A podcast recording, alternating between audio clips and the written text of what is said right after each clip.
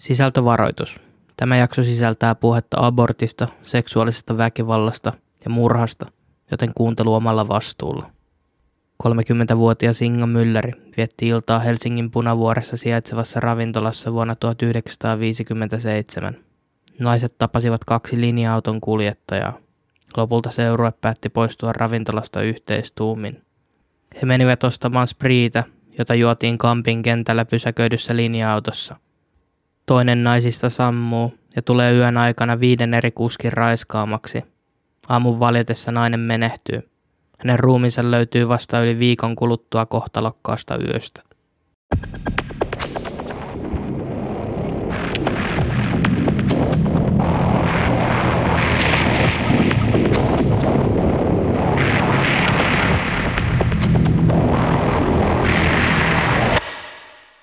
Hei kaikki kuulijat ja tervetuloa Subjektiivinen todistaja podcastin viidennen jakson pariin. Mä oon teidän juonteenne Santeri ja tällä kertaa me puhutaan Inga Müllerin tapauksesta. Tämä kyseinen keissi on Suomen rikoshistorian yksi karmeimmista tapauksista. Mä käyn jaksos läpi ton kauhean tapahtumat ja sitä seuranneen median mylläkä ja kansanliikkeen. Tästä tapauksesta on tehty jo muutama podcast-jakso, mutta Silti musta tuntuu, että tapaus on jäänyt vähän monien muiden keissien varjoon. Mä halusin kantaa oman kortteni kekoon ja jakaa tämän tapauksen teille. On aina hyvä muistaa, mihin ihminen on kykeneväinen.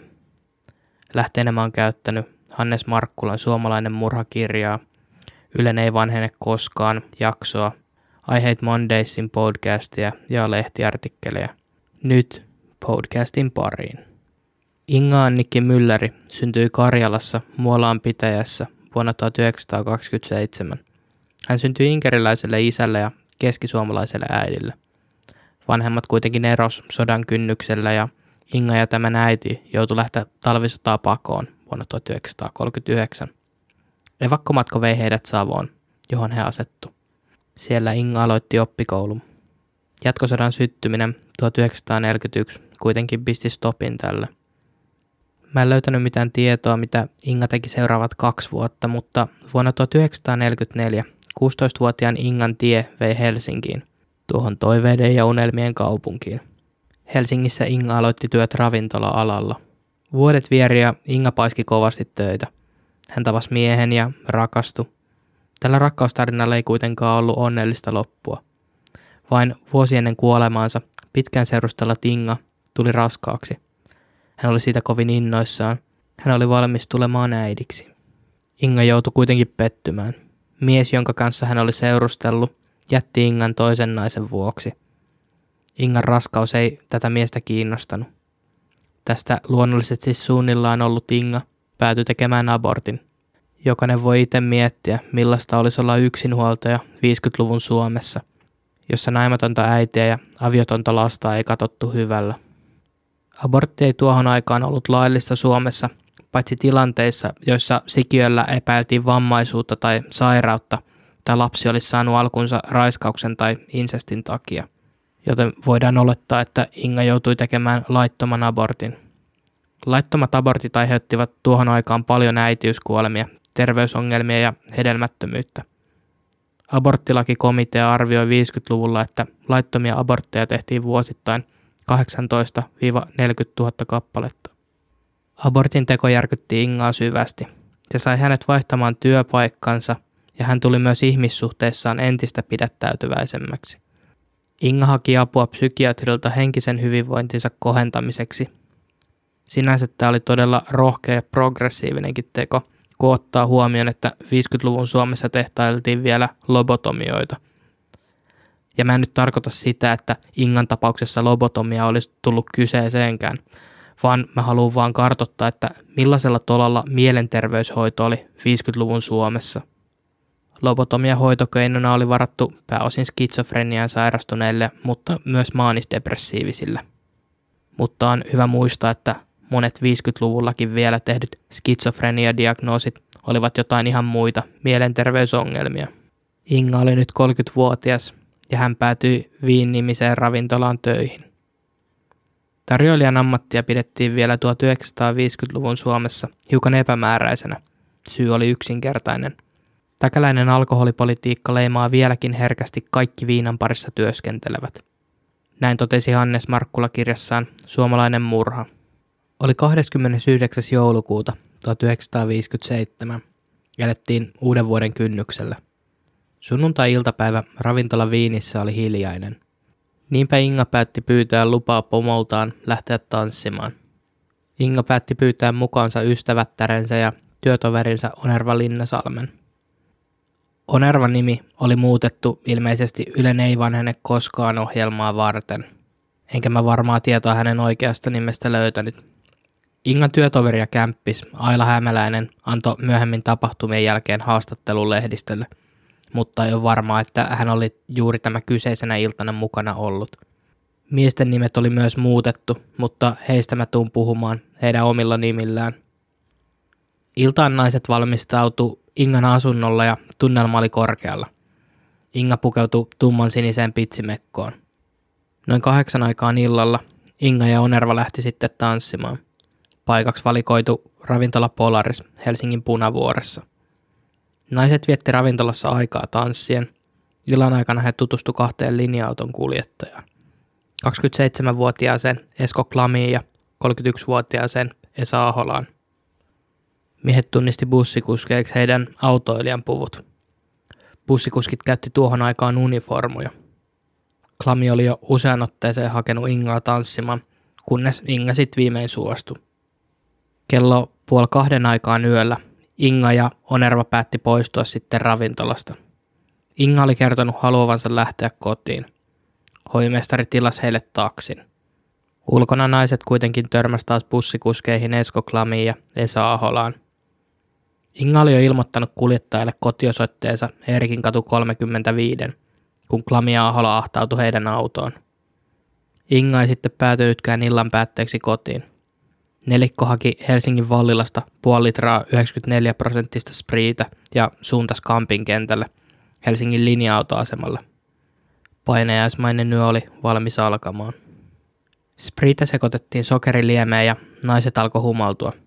Miehet oli odottavaisia – Bussissa aikaa vietettiin noin puoli tuntia, kunnes Ingan ystävätär päätti, että hänen aikaa lähteä kotiin. Esa Ahola päätti lähteä tätä saattamaan. Näin Inga jäi kahden klamin kanssa bussiin. Ingalla oli tavattoman huono viinapää ja hän saattoi sammua pienenkin alkoholimäärän jälkeen. Tätä klami sitten käytti hyväkseen. Inga alkoi olla jo sammumispisteessä. Oikea paikka hänelle olisi ollut sairaala eikä bussin takapenkki. Klami päätti sitten iskeä kyntensä tajuttomaan Ingaan ja raiskas hänet. Teon jälkeen hän ajatteli lepäävänsä hetken ja raiskaavansa Ingan hetken kuluttua uudestaan. Klami oli riisumassa Ingaa, kun joku käynnisti toisen kentällä olleista linja-autoista. Hän meni tarkastamaan, mistä oli kyse. Auton oli käynnistänyt nuori huoltomies. Kun Klami sitten palasi takaisin bussiin, jossa Inga oli, hän näki, että puolalaston Inga oli lysähtänyt auton lattialle. Myös huoltomies todisti tämän kamalan näyn. Yhdessä miehet päätti kantaa Ingan siihen toiseen kentällä olleeseen linja-autoon. Klami ei tuntunut piittaavan Ingan kohtalosta ollenkaan sen jälkeen, kun sai sairaat halunsa tyydytettyä. Hän jätti sammuneen Ingan kylmenevään bussiin. Yö oli kylmä eikä kestäisi kauaa, kun sisällä autossa olisi yhtä kylmä kuulukona. Huoltomies ehdotti, että paikalle soitettaisiin poliisi Ingasta huolehtimaan – Tästä Klami kieltäytyi. Hän päätti suunnata kotiin hyläten raiskaamansa tajuttoman naisen kylmään yöhön. Se Ingan ystävätärtä saattamaan lähtenyt bussikuski Esa Ahola oli palaamassa linja-autoasemalle. Hän oli kovasti yrittänyt päästä ystävättären sänkyyn, mutta hän oli vedonnut kuukausia ja näin päässyt Aholasta eroon. Ahola oli pettynyt ja kiihtynyt, kun tuli torjutuksi. Saavuttuaan Kampin kentälle Noin kello kolmen aikoihin hän sai kuulla huoltomieheltä, että puolialaston Inga nukkui juuri hänen autossaan. Ei aikaakaan, kun kolmen lapsen isä Ahola päätti raiskata Ingan. Eikö silläkään tullut minkäänlaista suojeluvaistoa tota naista kohtaan? Miten jos siinä olisi ollut hänen oma lapsensa? Kesken Aholan toiminnan Inga alkoi kuitenkin oksentamaan. Ahola poistui bussista hakemaan siivoustarvikkeita. Huoltohallissa ollessaan Ahalo törmäsi kahteen muuhun auton kuljettajaan. 37-vuotiaaseen Leevi Duffaa ja 29-vuotiaaseen Teuvo Kinnusen. Hän kertoi kaksikolle bussissa olevasta sammuneesta Ingasta. No, mitä tämä kaksikko sitten päätti asialle tehdä? Päättikö he kenties soittaa poliisille tai viedä Ingan sairaalaan? Ei, vaan he pyysi Aholalta Ingaa itselleen, kuin jotain kauppatavaraa. Ahola vastasi tähän myöntävästi ja he siirsi yhdessä tuumin pahoinvoivan ja tajuttoman Ingan seuraavan bussiin. Myös Duffa ja Kinnunen raiskasi Ingan. Näille kaikille neljälle miehelle Inga ei ollut ihminen, vaan esine. Häntä nöyryytettiin ja pahoinpideltiin. Tämä miesten toiminta on ihan käsittämätöntä. Kello neljän aikaan kentälle saapui sitten 24-vuotias Brur Forström. Duffa ja Kinnunen tiedusteli, jos Forströmkin haluaisi raiskata vielä tajuttomana bussissa makaavan Ingan. Forström olisi voinut tehdä lopun tälle sadistiselle yölle. Hän kuitenkin kertoi haluavansa naisen itselleen. Forström ei kuitenkaan raiskannut Ingaa ainakaan linja-autoasemalla. Kaupunki oli kuitenkin jo heräämässä ja bussiliikenne alkamassa, kun Forström siirsi sammuneen Ingan autoonsa. Hänellä oli kiire Lohjalle, mistä hänen ajamansa vuoron oli määrä lähteä Helsinkiin kello 5.15. Hän ei ehtinyt ottaa mukaan edes Ingan päällysvaatteita. Duffa ja Kinnunen koki sen niin, että Forström halusi ajaa Ingan syrjäiseen paikkaan. Siellä hän voisi tehdä hänelle rauhassa, mitä halusi. Miehet jäi linja-autoasemalle odottamaan Forströmiä. Hän sitten palaskin takaisin ja kertoi jättäneensä naisen Munkkiniemeen bussikuskien haltuun. Ingan omaisuus oli vielä miesten hallussa ja hän päätti jättää ne aseman löytötavaratoimistoon. Inga ei kuitenkaan ollut Munkkiniemessä. Inga ilmoitettiin kadonneeksi ja etsinnät käynnistettiin. Etsintöihin osallistui kymmeniä poliiseja, toimittajia ja vapaaehtoisia. Etsinnät osoittautui kuitenkin erittäin haastaviksi kovan pakkasen ja runsaan lumipeitteen takia – Pakkasta oli lähes 30 astetta. Päivät vierivät, kunnes 9. tammikuuta 1958, 10 päivää katoamisesta, eräs etsintäpartio alkoi haravoida Espoon Leppävaarasta Turkuun päin olevaa peltoaukeamaa. Etsintäpartio oli ehtinyt liikkua noin 400 metriä, kunnes he pysähtyivät valtatieltä eräälle talolle johtavalle sivutielle. Mukana etsinnöissä olleen Helsingin Sanomien toimittaja Olavi Aarejärven mielenkiinnon herätti pienehkö kumpu. Hän pyyhkäsi lunta pois ja lumen alta paljastui naisen polvi nailon sukassa.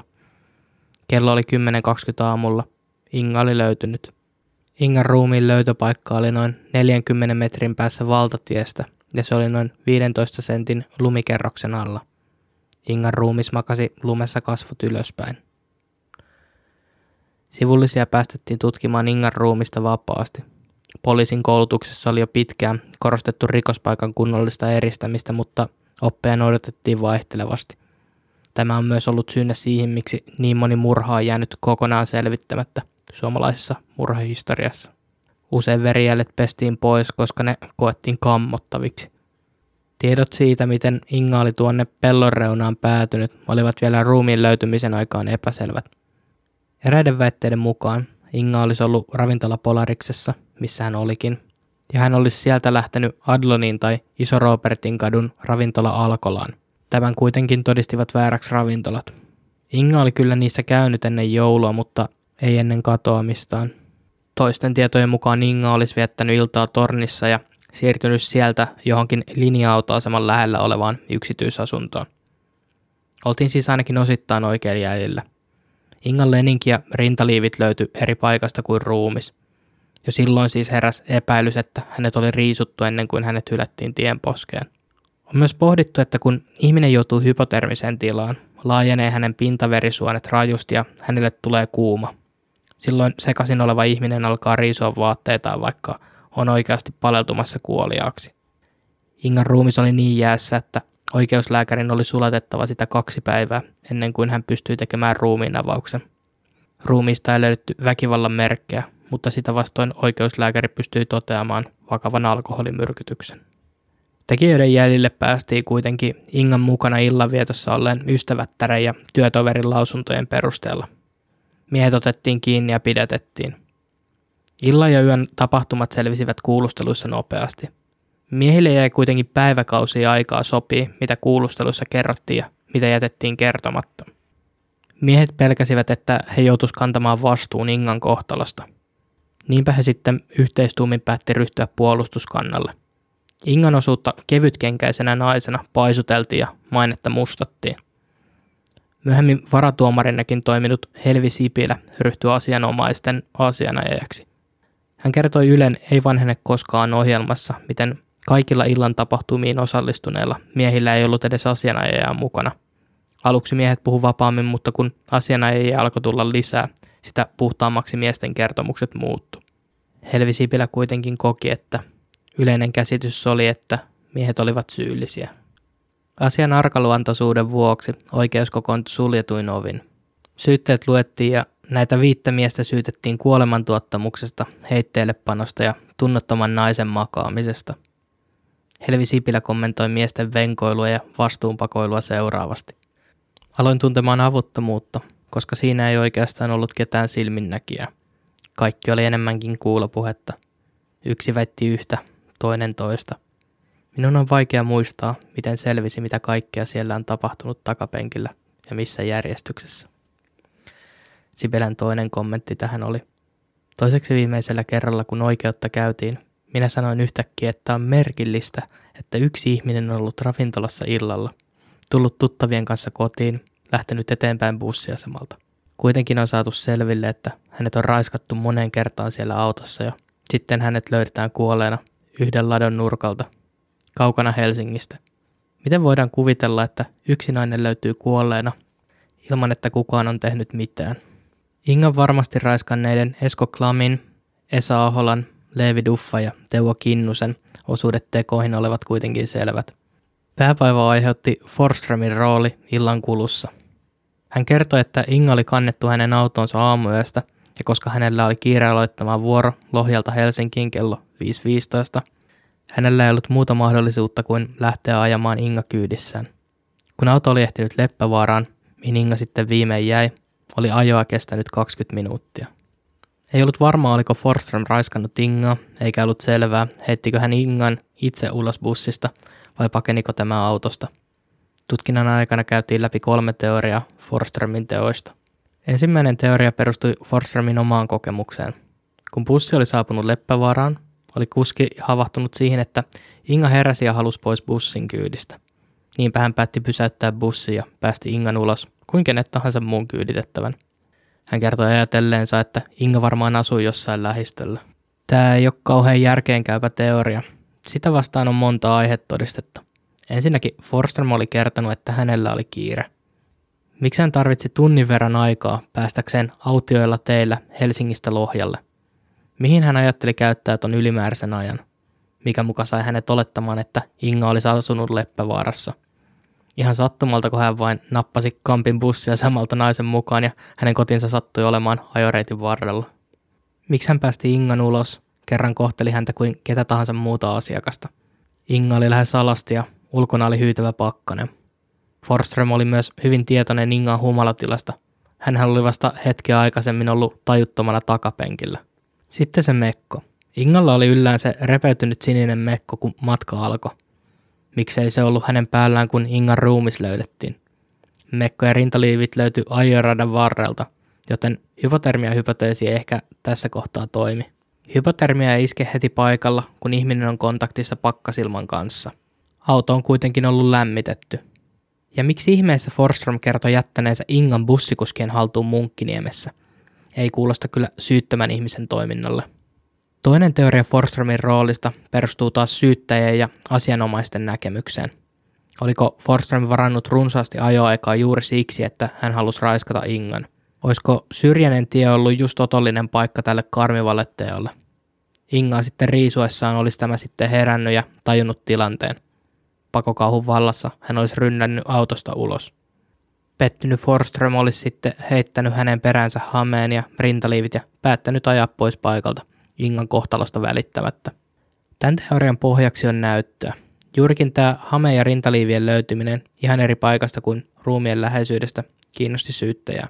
Forsström oli myös kertonut paluumatkallaan yrittäneensä etsiä Ingaa, mutta ei ollut havainnut hänestä merkkiäkään. Miksi hän olisi vasta tunnin jälkeen etsinyt Ingaa, jos alun perin hän ei ollut edes huolissaan tästä? Päästi vaan hänet pois autosta kuten kenet tahansa muun asiakkaan. Tässä kohtaa pelko raiskaussyytteestä antaa aika hyvän motiivin valehdella. Kuitenkaan väkivallan merkkejä Ingasta ei löytynyt, joten ei voitu todistaa, että Forsam olisi käynyt hänen käsiksi. Kolmas teoria on näiden kahden yhdistelmä. Forsam oli pysäyttänyt auton Leppävaaraan tarkoituksenaan raiskata Inga. Tämä heräs kun vaatteita riisutti ja Forsam yritti taivutella tätä seksiä. Yhtäkkiä kuitenkin he havaitsivat kaksi kuorma-autoa, jotka lähestyivät bussia. Inga oli sitten kokenut rekat pelastuksena ja paennut. Forsströmille autot taas merkitsivät vaaraa ja kiinni jääntiä. Inga pakeni ja Forsström kaasutti paikalta pois, uskoen, että nämä rekat poimisivat Ingan kyytiin. Forsström oli tosiaan maininnut vastaan tulleet rekat, kun häntä kuulusteltiin, mutta autoja ja niiden kuskeja ei koskaan löydetty. Kaikista järkyttävin näkemys oli, että ennen kuolemaansa Inga olisi tullut vielä näiden rekkamiestenkin raiskaamaksi. Tähän vetosi myös Forsströmin puolustus. Rekkojen olemassaoloa ei ole pystytty todistamaan eikä mikään viitannut siihen, että niitä olisi paikalla koskaan edes pysähtynyt. On mun mielestä hyvin selvää, että Forström on tajunnut, että Inga tulee menehtymään pakkaseen pussista poistuessa. Pohdittiin myös sitä, että viisikon nuorin Forström olisi nimenomaan ottanut Ingan kyytiin muiden pyynnöstä ja vaatimuksesta. Miehet olisi siis tässä tapauksessa vain halunneet Ingan pois silmistä ja mielestä – Kukaan näistä viidestä miehestä ei suostunut ottamaan vastuuta teoistaan. Kaikista irvokkain oli kuitenkin Esa Aholan, sen Ingan toisena raiskaaman miehen kirje oikeudelle, ja mä varoitan nyt, tämä on aika karmeita luettavaa. Hän kirjoitti näin. Nähdessäni hänet puolialastomana oli tietysti luonnollista, että äsken mainittu kiihotus vielä vaikutti. Ja samalla sain lisäystä. Pimeässä autossa en sinä pienenä hetkenä, missä kaikki tapahtui, voinut havaita, että tämä nainen olisi mitenkään tunnoton, Luulin, että hän nukkuu. Puhkeaa hetken huuma, jossa ihmisen synnynnäinen yhtymishimo saa vallan. Tapahtuu hetken reaktio, syntyy rikos. Tässä mielessä ihminen joutuu vastoin tahtoaan tekemään itsensä rikolliseksi. Että semmoista paskaa. Millä oikeudella tämä Ahola koki, että hän voisi loukata toisen koskemattomuutta, ja vaan siksi, että hänellä juuri sillä mielellä teki mieli? Ingan tapaus kävi läpi kaikki oikeusasteet. Ensimmäiset tuomiot antoi Espoon kihlakunnan oikeus 5. toukokuuta 1958, vajaa puoli vuotta Ingan kuoleman jälkeen. Suomessa siis toimii kolme eri oikeusastetta. Kihlakunnan oikeus, hovioikeus ja korkein oikeus. Ankarimmat tuomiot antoi juurikin kihlakunnan oikeus Ingan tapauksessa. Ja nämä ankarimmat tuomiot tässä tapauksessa on lainausmerkeissä. Ensimmäisenä Ingan raiskannut Esko Klami tuomittiin avuttoman naisen heitteelle jättämisestä kolmeksi vuodeksi kuritushuoneeseen. Esko Ahlo tuomittiin tunnottoman naisen makaamisesta ja avunannosta tunnottoman naisen makaamiseen vuodeksi ja yhdeksäksi kuukaudeksi kuritushuoneeseen. Leevi Duffa tuomittiin avunannosta tunnottoman naisen makaamiseen yhdeksäksi kuukaudeksi kuritushuoneeseen. Teuvo Kinnunen tuomittiin tunnottoman naisen makaamisesta kahdeksi vuodeksi kuritushuoneeseen. Brur Forström tuomittiin kuolemantuottamuksesta yhdeksäksi kuukaudeksi vankeuteen. Illan tapahtumien alullepanija Esko Klami tuomittiin vielä luvattomasti hankittujen väkijuomien hallussapidosta 6000 markan sakkorangaistukseen. Korvaukset, oikeudenkäyntikulut ja todistajapalkkiot kohosivat 214 400 markkaan. Isä Tauno Mülleri vaati myös elatusapua, mutta se hylättiin. Hän oli vedonnut siihen, että Inga oli ainut, joka piti hänestä huolen. Isä oli sotainvalidi ja oli menettänyt sodissa molemmat jalkansa. Klam ja Kinnunen joutuivat suoraan Helsingin lääninvankilaan tuomiota suorittamaan. Duffa puolestaan määrättiin laskettavaksi heti vapaaksi. Oikeuden puheenjohtajana toimi asessori Arvo Helminen ja syyttäjä poliisitarkastaja Arvi Salonen. Tuomio päätyi sitten hovioikeuden tarkastettavaksi. Hovioikeus muutti Klamin ja Forströmin tuomioita – Klamin tuomio lieveni puolentoista vuoden kuritushuoneen rangaistukseksi ja Forströmin tuomio taas koveni puolentoista vuoden vankeusrangaistukseksi. Tästä tuomio päätyi vielä korkeimpaan oikeuteen. 28. lokakuuta 1959 korkein oikeus päätti lieventää kaikkien syytettyjen tuomioita. Klami sai kuusi kuukautta vankeutta, Ahola ja Kinnunen vuoden vankeutta, Duffa kuusi kuukautta vankeutta ja Forstrom yhdeksän kuukautta vankeutta. Korkein oikeus myös määräsi, ja nyt mä suoraan lainaan vanhakantasta oikeusjargonia. Klamin, Duffa ja Forströmin rangaistusten täytäntöönpano on lykättävä kolmen vuoden koetusajan ja raukeava, jollei tuomittu koetusaikana tekemällä uuden rikoksen tai antautumalla juoppouteen tai epäsivelliseen elämään menetä oikeuttaa rangaistuksen täytäntöönpanon lykkäytymisen. Eli siis suomeksi näiden kolmen tuomiot muuttuu ehdollisiksi. Oikeuden mukaan tuomiot alenivat seuraavista seikoista. Ensinnäkin oikeus koki, että syytteen näyttö oli jäänyt ohueksi. Esitutkinta ei pystynyt selittämään hingan viimeisiä vaiheita. Kaikkia auton kuljettajia syytettiin kuolemantuottamuksesta, heitteilepanosta ja tiedottoman naisen makaamisesta.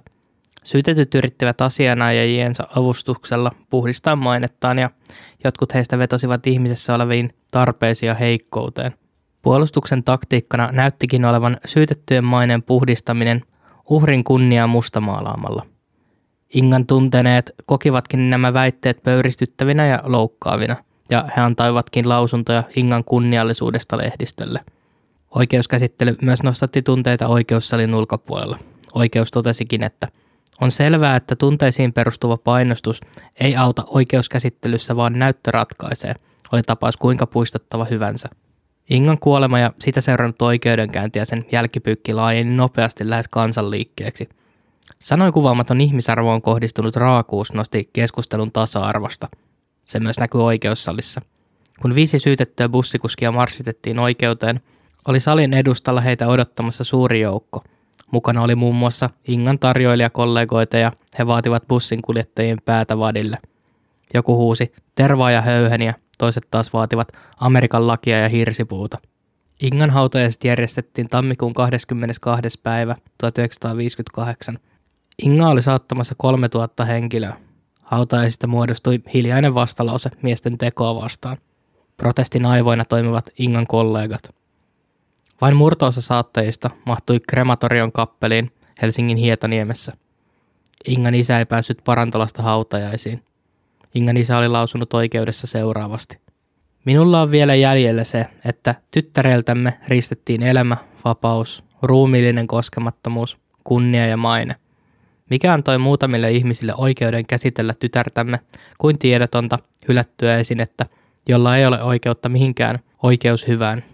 Toivon kaikkien niiden takia, jotka joskus voivat joutua tyttäreni asemaan, että syytetyt saatetaan sellaiseen rangaistukseen, joka yleisen oikeuskäsityksen mukaisesti vastaa heidän tekojaan. Myös Ingan kämppis Aila Hämäläinen antoi haastattelun lehdistölle, jossa hän kertoi pelkäävänsä. Ingan avaimia ei ollut koskaan löydetty, ja hän kertoi, että yhtenä yönä tuntematon mies oli paukuttanut hänen asuntonsa ovea, eikä suostunut vastaamaan Ailan kysymyksiin ovella. Hän uskoi, että avaimet olisivat päätyneet raiskaajien käsiin ja he olisivat yrittäneet käyttää tilannetta vielä hyväkseen. Itse oikeuskäsittelyä ympäröivät monenlaiset vetomukset. Ingan vuoksi taistelevat naisaktivistit. Syytettyjen puolella taas omaiset. Erään syyllisen äiti oli huolessaan toimeentulostaan mikäli aikamiespoika tuomittaisiin vankilaan, ja eräs vaimo, jonka avioliittoa ja lasten tulevaisuutta varjosti nyt isän teot. Sipossa myös kerättiin yli 300 nimen lista Forströmin kunniallisuuden todistamiseksi. Vaikka oikeus ei toteutunutkaan, menetti miehet kunniansa, työnsä ja ihmissuhteensa lopuksi elämää. Pahin rimanalitus miesten sairaan käyttäytymisen lisäksi tuli lehdistöltä. Inga nimittäin leimautui kevytkenkäiseksi. Lehdissä puhuttiin, että annamme syntiselle synnit anteeksi. Eräs lehti oli jopa kirjoittanut seuraavasti. Evakkotaipaleen aikana hänestä kehittyi kukkea, nuori ja verevä nainen, jonka naisen vaistot olivat voimakkaat ja elämänjanoiset. Nuori ja verevä Inganeito aiheutti sydämen tykytyksiä monelle nuorelle pojalle. Häntä katsottiin ja tuijotettiin. Hänen lapsellisen avoin elämänasenteensa käsitettiin helposti lupaukseksi jostain aistillisesta. Anteeksi nyt, mutta Inga sarja raiskattiin ja jätettiin pakkaseen kuolemaan. Törkykirjoittelu ei ole vaan tämän päivän ongelma, koska vielä 50-luvulla rikosjournalismi oli lähinnä sensaatiohakusta ja uhreja halveksivaa. Jos nainen joutuu henkirikoksen uhriksi, syy oli hänen provosoivassa käyttäytymisessään, ei siis tekijöissä. Tätä kyllä näkee vielä tänäkin päivänä. Oikeuslaitos ja lehdistö olivat lähes yhtä piittaamattomia Ingan hengestä kuin hänet raiskanneet miehet – Ingan asuintoverikin joutui puolustelemaan tätä kuulustelupöytäkirjoissa, kertomalla, että Inga oli rehti tyttö, hän ei käynyt kovinkaan usein juhlimassa ja saapui aina suoraan töistä kotiin. Nämä oli naisen hyveyden ja kunnollisuuden mittareita tohon aikaan. Bussikuskit halusivat myös kohentaa ryvettynyttä mainettaan tapauksen jälkeen. He järjestivät rahankeräyksen sairaan isän lääkärikulujen hoitamiseksi. Kuten me jo tuossa aikaisemmin mainitsinkin, sodassa invalidisoitunutta molemmat jalat menettänyttä isää ei hoitanut kukaan muu kuin Inga. Bussikuskit kommentoivat varainkeruuta seuraavasti. Tarkoitus ei ole hyvittää tekoa, vaan haluan osoittaa, että kaikki linja-auton kuljettajat eivät ole kelvottomia miehiä. Rahankeräys kuitenkin kuivui kokoon vähinäänin. Kampissa oli vielä talvella 1957 lasten suosima Kelkkamäki. Ingan tapauksen jälkeen kyseistä mäkeä ja bussien parkkialuetta vältettiin kuin ruttoa. Bussivarikko oli myös tunnettu kuskien ryyppypaikka. Ingan kohtaloa muistellaan vielä tänäkin päivänä. Ylen ei vanhene koskaan ohjelman jakson ohjannut Esa Silander koki, että tapaus kertoi selvästi 1950-luvun asenteista naisia kohtaan. Jaksossa nainen lähtee ravintolaan ja joutui lopulta viiden miehen raiskaamaksi. Inga löydettiin kuolleena, eivätkä tekijät saaneet juuri minkäänlaisia tuomioita. Myös ehkä Suomen tunnetuin rikostoimittaja Jarkko Sipilä, rest in peace, puhui asiasta seuraavasti. Ingan kohtalossa hurinta oli se, että kuinka häntä uhrina syytettiin mediassakin. Tuohon aikaan humalassa ollutta naistarjoilijaa paheksuttiin. Karmeaa myös se, että bussikuskit selvisivät lopulta pienillä tuomioilla. Nyt kaikki kuljettajat on jo kuolleet. Viimeisin elossa ollut kuoli vuonna 2014. Hän sai elää pitkän elämän, toisin kuin Inga. Suomessa naiset sai äänioikeuden vuonna 1906. Miettikää tätä hetki. Vain reilu sata vuotta sitten naiset ei saanut äänestää. Se on puolet Suomen väestöstä. Kun mun isoisäni äiti syntyi vuonna 1911, oli naisilla ollut äänioikeus vain viisi vuotta. 1994 tuli laki, jossa avioliitossa tapahtuneesta raiskauksesta tuli rikos. Tostakin on vaan vajaa 30 vuotta aikaa. Vanhoja lehtiartikkeleita tutkiessani mä huomasin, että samanlaiset spekulaatiot Ingan kohtaloon johtaneista syistä, kuten kevytkenkäisyydestä, pyörii vieläkin ympäri lehtiä ja keskustelupalstoja. Parempaan päin on menty, mutta paljon on vielä tehtävää. Ingan kohtalo oli lohduton. Hänen luottavaisuuttaan käytettiin törkeällä tavalla hyväksi eikä kukaan häntä auttanut. Älkäämme koskaan antako Inga Müllerin kohtalon unohtua. Tähän on hyvä lopettaa. Kiitos sulle.